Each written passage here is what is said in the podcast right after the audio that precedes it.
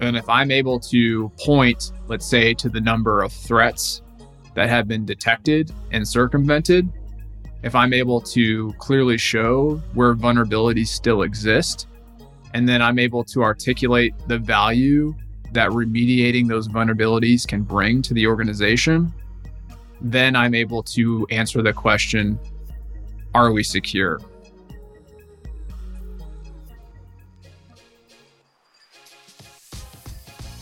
From Exabeam, this is the new CISO, a show about the people who lead IT security teams, the challenges they face, and how they overcome them. If you like what you hear, please rate, review, and subscribe to hear our new episodes first. I'm Steve Moore, and today I'm back with one of my favorite CISOs, Tyler Farrar, who's CISO at Exabeam. Tyler walks us through his SOC philosophy, which is extremely important, and outlines the critical steps to success in an age of exploding data compromised credential based attacks, and alert fatigue.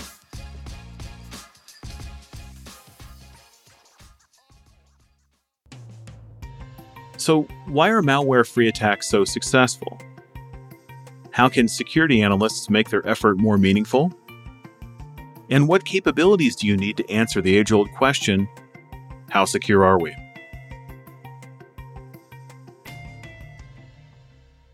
Hello, everyone. I'm, I'm going to allow our guest to introduce himself, but I want to kind of do a little bit different of an intro. Our guest today is somebody that I have immense respect for. Uh, he's someone that I, I knew briefly prior, and now I'm proud to say that he's the CISO of uh, Exabeam. We often get to work together on different projects, research and presentations, and I always enjoy working with him. And I'm glad that he can spend some more time with us today to cover several topics. So, Tyler, welcome again. And if you would maybe just do a quick introduction for those if they may have missed your earlier show. Yeah, thanks a lot, Steve. Great to be back on the show. My name's Tyler Farrar. I'm the Chief Information Security Officer here at Exabeam. Focus both on enterprise cybersecurity and, and product security. Prior to that, I worked at Maxar Technologies and I was a customer of Exabeam and I've ran security operations and infrastructure governance and cyber assurance. I used to work at KPMG as well and consulted on various initiatives around next gen security operations and vulnerability management. And prior to that, I was a naval officer, worked in cryptologic warfare and managed multiple projects and operations within US Cyber Command. Cool. Thank you for that. Um, I was going to make up something that you had something to do with tracking aliens or unidentified craft or something, but I always end up messing with Tyler in some way, and I probably shouldn't. But anyway, today we're going to talk about several things. One is sort of SOC philosophy. Tyler and I had a chance to co present recently on this, and I think that's really important to talk about and share. We're not ready to release it yet, but there's been some research that he and I are working together on with others. Kind of some interesting early findings there that are kind of head scratchers that we thought we'd spend some time on. And then kind of how all of what you heard in the intro and the role that Tyler has and the aforementioned kind of affect the way we think about even our own internal processes and product and even our product release that we had recently. So that's kind of a, what you can expect, kind of all bundled together. I think where I'd like to start, Tyler, is in our presentation we gave a while back. I think that one of the things we should spend a little bit of time on is just the perspective of adversary behavior versus defender's behavior. Maybe you could give just an intro into that.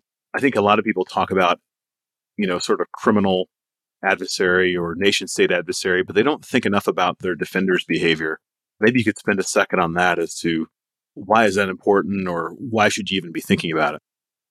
Yeah, there's a couple of different perspectives that we here at Exabeam take around this. And as you mentioned, it's aligning to adversary behavior number one and defender behavior number two. And aligning to adversary behavior is a very common thought process for most security operations teams. This is building out your use cases around examples like compromised credentials or phishing or malware. You're creating your dashboards, you're reporting on anomalies. You are technically and, and, and realistically looking at threat actor TTPs, tactics, techniques, and procedures, and searching for indicators of compromise. It's a very common way of thinking about how a security operations center is ran. However, that's only a, a component of this. And the other perspective that we at Exabeam take is around aligning to defender behavior. So this is not only of, on how you organize yourself within your security operations team, and more importantly, your information security team, but it's also around having your defenders having a, a comprehensive understanding of the business, of implemented use cases, and finally, really balancing, truly balancing incident response and crisis management with prevention. Spend a second on that. The balance there, I think, is worth noting. I think many organizations, and we've seen some of this in some of our research, are very prevention heavy, which isn't necessarily wrong. But what is the insight there that you would give when trying to find the balance? What do you mean by that? How do you know if you're too far one direction or the other? Because we haven't defined it. What do you balance it with? You know, if you're not thinking about prevention, then should you balance against that? Right. The big piece of prevention that we see today and how we think about prevention are through tools and vulnerability management. So I'll give you one example would be your endpoint detection and response or a firewall. These are preventative tools that are used from a process perspective, like I mentioned, conducting vulnerability management and patching holes in your organization are preventative techniques. However, what happens when the threat actor utilizes legitimate credentials, right? They compromise credentials. How is one able then to uh, detect that type of activity? And that's really where the balance with prevention comes in is around the ability to detect this type of activity and respond to that activity. And I think there still needs to be a, a focus on prevention and certainly an investment in prevention What's really missing though is the ability to detect preventative behavior. One example being an individual within the company accidentally pushes a misconfiguration, opens a bucket to the world. These are actions that are taken by a legitimate individual within the company that are not malicious in nature, however, have the ability to create extraordinary risk to the company should that essential vulnerability be exploited in the future. So I think that with that, or the important piece to think about is that not all of what your SOC is attempting to detect and manage and help prevent, not all of it's going to come through on a signature. And some of the actions are going to be done by credentialed individuals that are allowed via proper entitlement to perform these tasks.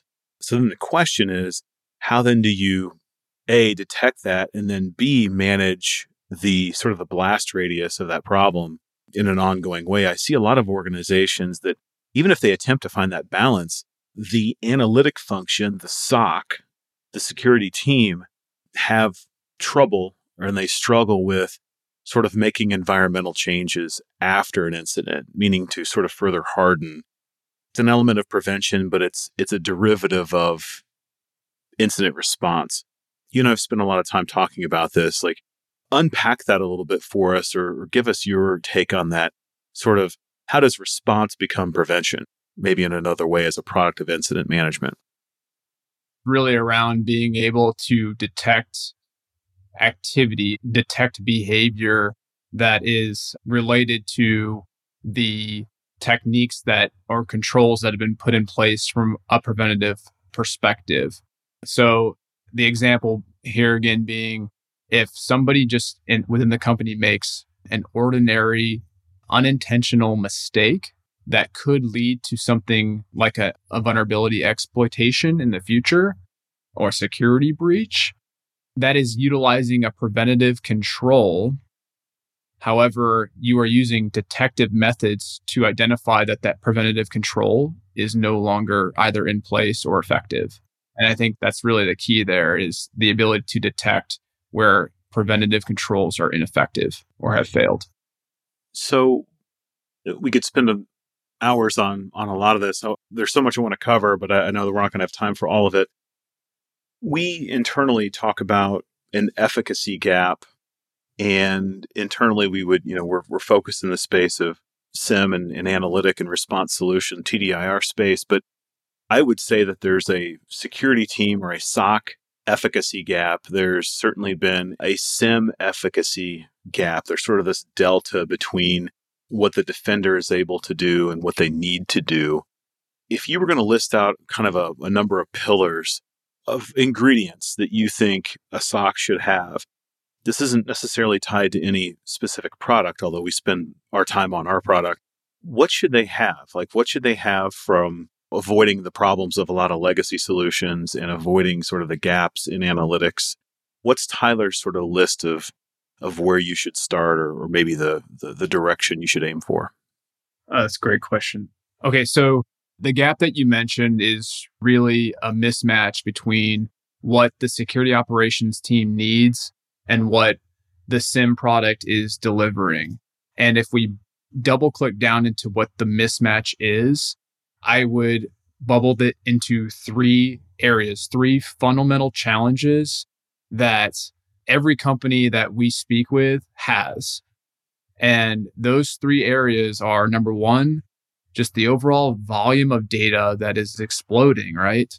Number two, the entire cyber process is manual and security operations teams cannot keep up with it. The solution today is to just throw bodies at the problem. And then number three is that the attacker techniques haven't changed, but most products cannot detect these techniques.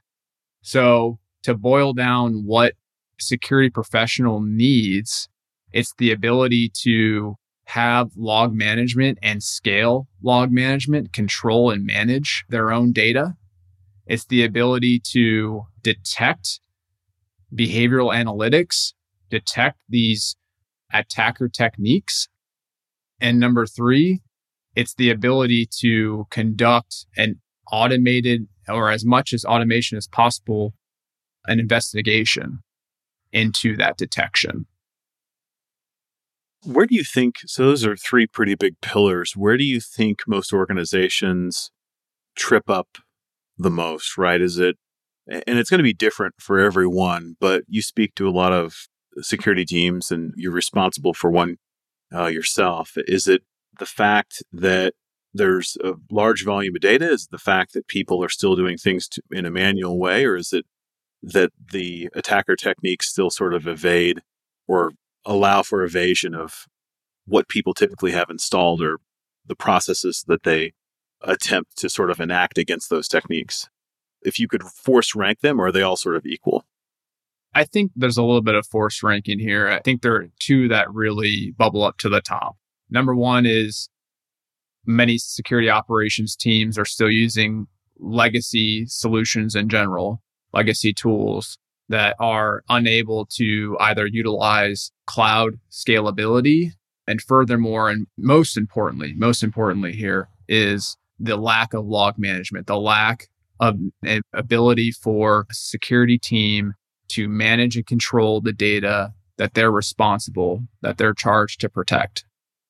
But equally as important is that the failure of a legacy SIEM solution having the ability to detect the number one cause of data security breaches, which is compromised credentials. That gets mentioned often, and I think it's misunderstood. And I'll cite two publications that I put a lot of credence into. There's CrowdStrike and Verizon. If you don't read the reports, I'd highly suggest downloading them. The Verizon report's been out a couple of months. The CrowdStrike threat hunting report has just been out just a couple of weeks, maybe three weeks by the time you hear this. But effectively, malware free attacks are on the rise. And it's somewhere between, I think it was 72 or 74% are sort of malware free. And that's credential based attacks, which I find, yeah, 71% uh, malware free. Now you have to split is that initial access or persistence? And, and this is initial access. But where do we miss the mark? I have my own opinions, but yours are more important here. why are we missing the mark on this? These attacks are successful. Why are they? I mean, it's, it's, it's, it's an issue with capabilities in the SIEM, but even a level above that, like how should the CISO think about this differently? Or what should they be thinking about? Like there's ingredients in the SIEM for sure, and we'll get into those, but what are we missing? What do we not understand? It's the constant cat and mouse game that security defenders play with security attackers. And anybody, right? This kind of the laws of the universe is the path of least resistance. And so any individual, any attacker is just going to utilize the path of least resistance. So to sum up an answer to your question, the reason why this technique is used, which is around compromised credentials used, is because it's easy. It's easy to do. It's easy to procure credentials. And there's so many different ways in order to obtain or procure those credentials. And so where we're missing the mark is the inability or, or I should say use of legacy SIEM solutions that are unable to detect this behavior to baseline normal behavior to detect abnormal behavior on credentials and thus compromised credentials become the major root cause of nearly every major cyber breach we've seen these last few years. It's interesting. I just had the CISO of BlackBerry on for a second time, and he talked about the importance of understanding normal and abnormal, how important that is to him. And Steve's his name. He, he is a brilliant man. But I found it fascinating that he was so quick to come to that, like understanding, because it's an analytic question and answer that you have when you're trying to figure out anything. Even if you get on an outage call, forget about security for a second. People are chasing the wrong things, trying to identify the source of a problem. If you have a production system down and you're looking at errors, and one of the very first questions is, well, is this normal? Or does this person, is it normal for this person to do this or not based on their job class? You know, how do they rate against their peers? You know, and so it's a very expensive question to answer. And so being able to have that, that capability, especially in your SOC, is hugely important. Back on the credentials, I think you're completely correct. It's not only are they available, but they work. I'm just surprised at how often they work like how often they're utilized and how successful they are. And I think getting back to your balance statement, that's where the detection and analytics and response beyond prevention needs to be, I think the scales need to be adjusted a little bit, at least in the minds of, of the defender. I don't know if you have another thought on that or anything else you'd add. Yeah, maybe just to add it and utilize it as an example. So you're following best practices with respect to account management. You're utilizing strong passwords. You're utilizing and have implemented multi factor authentication. All of those are preventative techniques and preventative controls and tools used.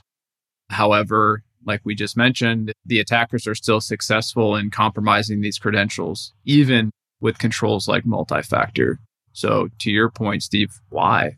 And because it's still easy to do, it's still easy to leverage the susceptibility of a human being and to have them give away their credentials through things like phishing emails, right? It's still easy to find a disgruntled employee who is willing to give up their credentials, maybe for a price or maybe even for free. That's the issue. And even with those preventative controls, if you don't have the ability then to detect when the behavior of the account, of the compromised account changes from what the normal is, then that's how and why security breaches are happening. I can definitively say, and I'll tell you, in my external facing role, I generally don't talk about our direct product. It's more about the themes that we reinforce or what the executive should be thinking about but in this example, and I think it's one of the things that we're best at is understanding that very thing, the use of the credential in an attack chain. And a big piece of that is not only context, but also understanding abnormal behavior. That was a need that is ultimately brought me into this side of the world, first as a customer, then an advisor, and now an employee. But I still think that's lost. I think many leaders would say, Hey, I have multi factor. I don't need this. I have, you know, MFA, some sort of capability. I hear this often. And yet we still see these issues, whether it's from a misconfiguration within MFA, whether it's some sort of new pin mode from a token, whether that's theft of the credential or the token, it just continually works. And I think that the need of the capability needs to be on the list of I wouldn't want to be a defender and lack it. No matter what you buy, it's absolutely necessary to have.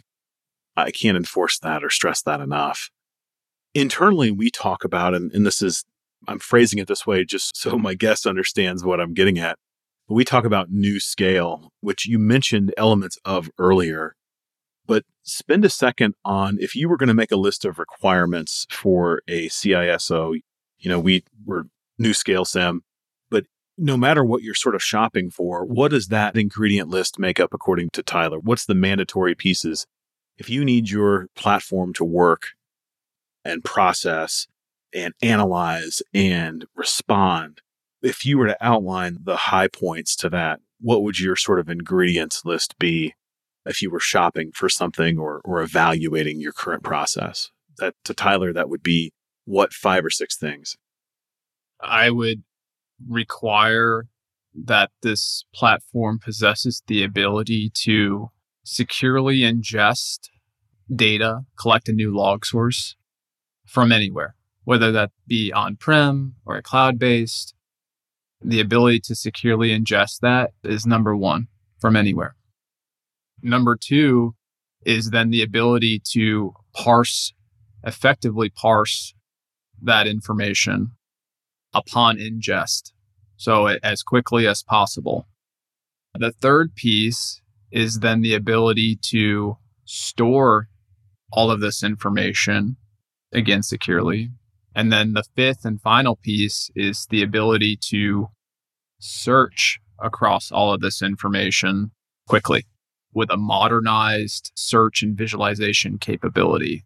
And part of that visualization capability, you need to be able to have visibility into overall data ingestion metrics, right? How much is coming in? If, if we say, if we reference the Exabeam platform for a minute, how many events per second are coming in? How am I in relation to my overall license? And what's the overall health of the platform? Has some log source stopped working? I want to know that. I want to know that immediately. So I want that visibility into the platform itself. I want to pivot for a second for the listener. We also talked about different methods that I think align with this very well, but methods of what I call thinking as it relates to identifying bad stuff. You know, you you just outlined what we would kind of our new scale elements, which I think are important.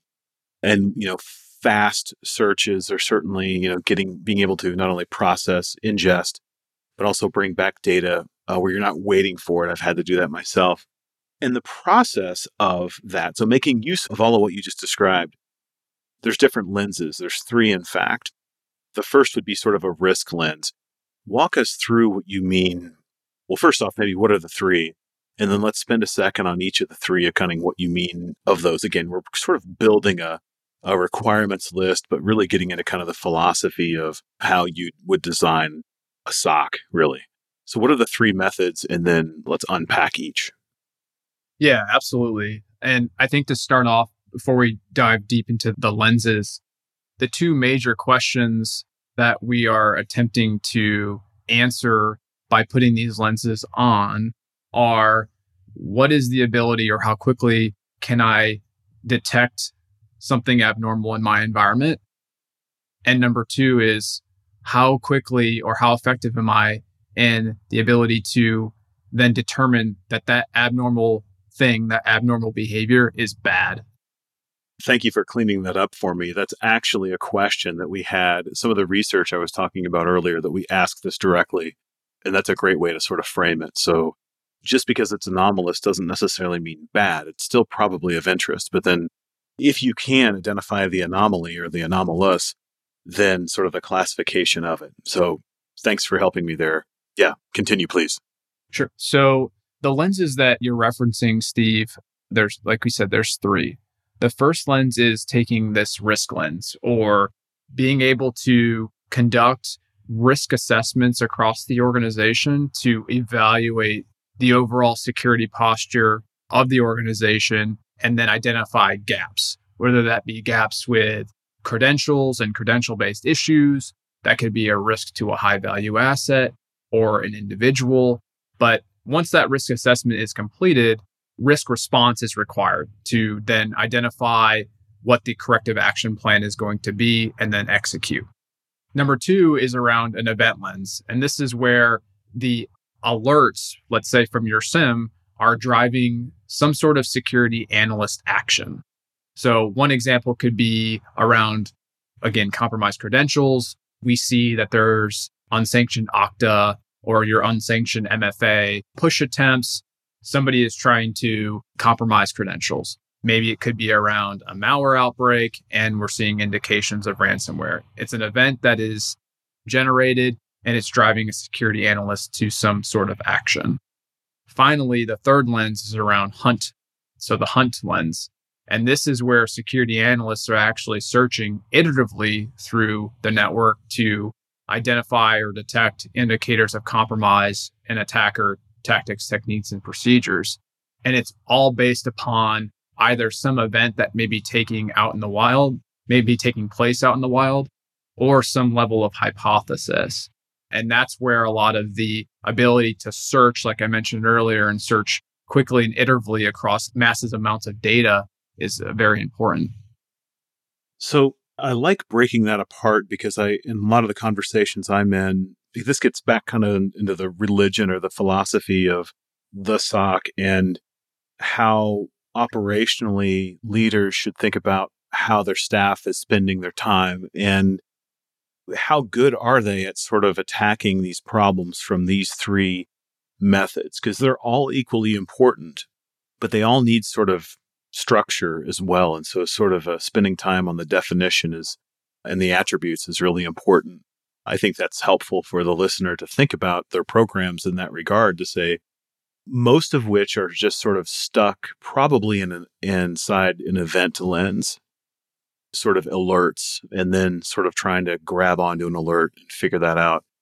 But thinking about risk, you know, the benefit of risk is the business thinks in terms of risk. And that's one of the things that if you're understanding normal and abnormal and rolling up sort of maybe it could be a numerical point total, which is what we do, but just thinking in terms of collection of the abnormal behaviors in line of an attack, how do the assets in my environment, humans included, how does that rank? How's the deviation from the norm? So the philosophy of this, I think, is very important. Every process is going to be a little different, but how can you attack these problems? And more importantly, getting into my next topic is how does it affect the analyst, the quality of life of the analyst? So if there's a rotation between these three lenses, working towards sort of the preservation of staff and the development of the staff is incredibly important. I mentioned again, I mentioned New Scale before, but there's sort of these pillars. Tyler mentioned many of them. In fact, I think he covered all of them, but it's sort of, you know, cloud native and this sort of hyperscale breadth and depth. Two things I'm going to call out, I'll come back to is the experience to the analyst we talked about behavior. We talked about it being sort of a full picture, but then the meaningful work experience. Those are sort of the, the two things I want to focus on meaningful work and the experience of the investigation. Anyone who's had to do this type of work in the past, you know, some of it, it may not get any more advanced than Notepad or Excel. So, Tyler, if you could spend just a second on why is the experience of the investigation, or maybe even the element of meaningful work and automation, keeping you from chasing noise and that kind of thing. Why is that important? How do you ensure that that happens? How do you leverage or actually influence that within your team and our product? Yeah, we talked just now about how we can utilize these three lenses. And what's more important is how these three lenses can be used for evaluating success of the SOC. When we talk about more from a non technical perspective and really around the security analyst, him or herself, we can think about and know that an unproductive or a stressed SOC really places a even a larger target on a company's back. It could lead to loss of your talented workers. Clearly, we're already in a competitive sector or competitive industry, which thus can lead to potential loss of business due to a data breach driven attack or the damage done reputationally from that. So it's really important that SOC leadership carefully track the happiness and career fulfillment of their staff, knowing that this tidal wave of, of cybercrime and of, of nation state attacks, et cetera, are not going to die down anytime soon. So when we look at these lenses to evaluate success, I think it's important to go back to what you mentioned earlier, Steve, around our ability, I should say, our ability to answer those expensive questions. And those questions really revolve around the who, what, where, when, why, and how. And if we're able to leverage technology to automate not just the the response, uh, and a lot of people get hung up on that around SOAR, not just incident response, but the entire investigation, allowing a tool to enable the security analyst to give them answers to the expensive questions that thus allows them to do more meaningful work, to use their mind to run actual analysis of the threat. And like I mentioned earlier, number one, determine whether there is an anomaly. And number two, whether the anomaly is bad.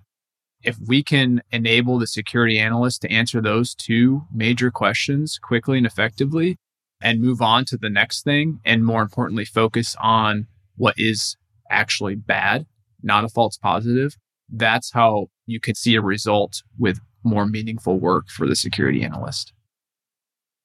One of the things that we have coming up, uh, I guess one of the things that any security team must do is sort of match the development of, let me phrase it a slightly different way, making sure they get the most out of the platforms they use. And sometimes that comes in the form of a major release so there's an upgrade you do, and you have, you know, whether that's whatever legacy platform or however you do your security work, but it's making sure that you're getting the value out of the dollar you're spending.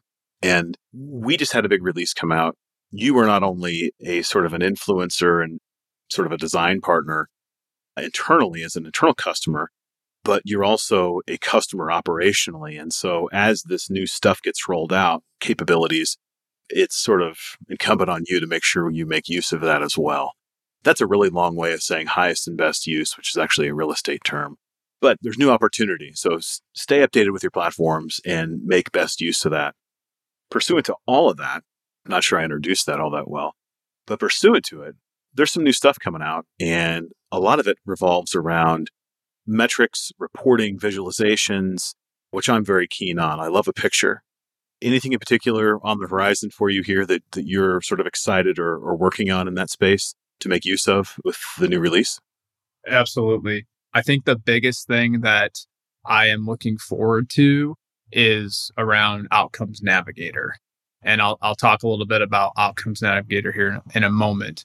But to walk this back of why, it's because all of us, especially as a CISO, are consistently and constantly asked by somebody within our organization, perhaps the board of directors, the question or a related question, are we secure? Or how secure are we?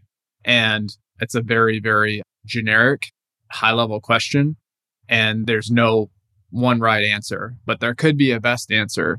And we have to really think about how we answer that. And how I think about how I answer that is to be able to tell the story on what key controls do we have in place to protect our key assets from our key adversaries. And if I'm able to point, let's say, to the number of threats that have been detected and circumvented, if I'm able to clearly show where vulnerabilities still exist, and then I'm able to articulate the value that remediating those vulnerabilities can bring to the organization, then I'm able to answer the question, are we secure? So Outcomes Navigator is a huge value add because it provides that other part of the detection and prevention uh, balance that we discussed earlier on this podcast. I have a very easy way to show what preventative controls and investments we've made in the organization and how effective they may or may not be.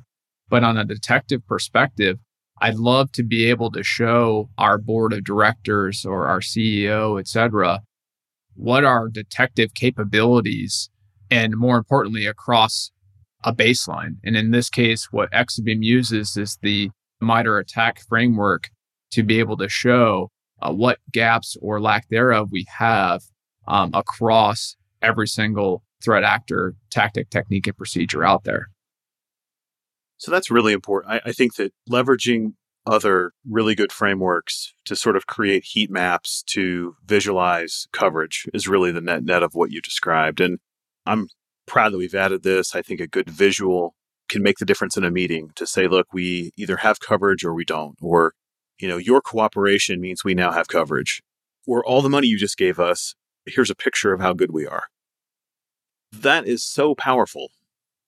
And so to have something that's incumbent, no matter what you use, but we're talking about in this example, our platform, to have that as a, as a visual not only has technical merit, but has leadership and business merit, which is what I, I enjoy even more. So, is there anything else before? Because I have another item on MITRE, but anything else that you want to mention before we move on? I think the big thing above all of what we talked about here, the ability to create a culture of communication where a security leader and their team can speak openly and candidly about the security capabilities that the organization has, or more importantly, where it lacks, and really confidently hold decision makers to account is very important. It's, it's probably the big key takeaway here that we haven't directly touched on this morning.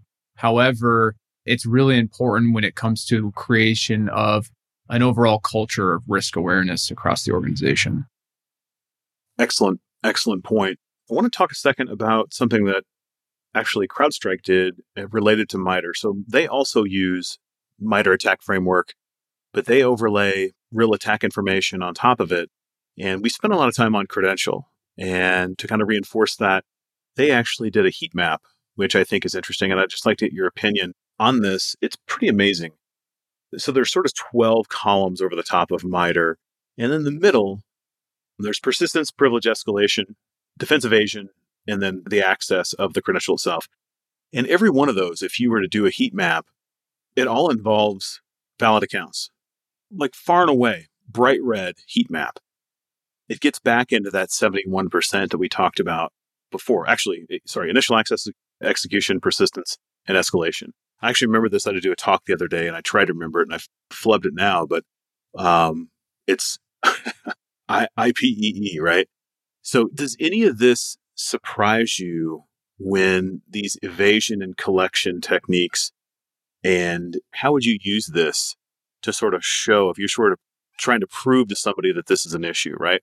How do you take the information you have today if you don't have Outcomes Navigator, if you don't have, if you're not using MITRE, how do you sort of go through and prove that this is, in fact, an issue and probably an issue in your environment? Like, how do you begin to make that argument without the tool set already, with, if you've not already done it? What techniques would you use to get your environment in line so then you could make the justification to ask for budget to get this kind of stuff? Is there a process that Tyler would go through if he had not? How would you go through and use something like this, maybe like this heat map for MITRE? I think it's through implementation of an overall and common metrics model that is really important for any security leader to implement. And that starts with being able to gather the relevant cyber evidence. In this case, if you don't have the capabilities to map yourself to something like MITRE and, and the areas or techniques, I should say, that you just mentioned, Steve, then try pulling out what's the underlying uh, pieces of those techniques or the vectors that are utilized to in when leveraging those techniques. So a couple of examples could be we know that there are going to be brute force password attempts. There should be controls in place to prevent that, right? We talked about prevention. Can we pull metrics to show that this is consistently happening? Can we match that or pair that with metrics around how many MFA push attempts are happening that are unsolicited? Can we bring those together? Can we report on the overall number of phishing campaigns seen over the last month and how many of those were related to attempting to compromise credentials? So you can gather evidence that I call it cyber evidence from multiple areas, multiple preventative control areas that you've implemented to bring them together to still tell this story of why, if any of these things are successful, these are when these techniques are going to play out. And so you, you need to then transform that evidence into the business risk. And that's number two when you're thinking about implementing a metrics model. So how can you transform the evidence that in some of the examples I just provided into a way that's understood uh, from a business perspective and how it poses risk to the business. And then finally, number three, being able to report to the board or to leadership, not only providing them where you see re- there's assurance, you can provide them reasonable assurance, but also highlighting these gaps.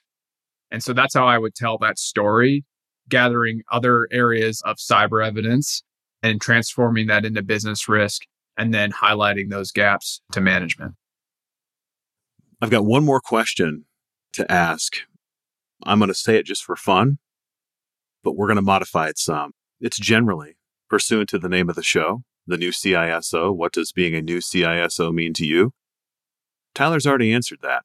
So I'm going to ask instead that he leaves us with some added SOC philosophy. We talk a lot about that.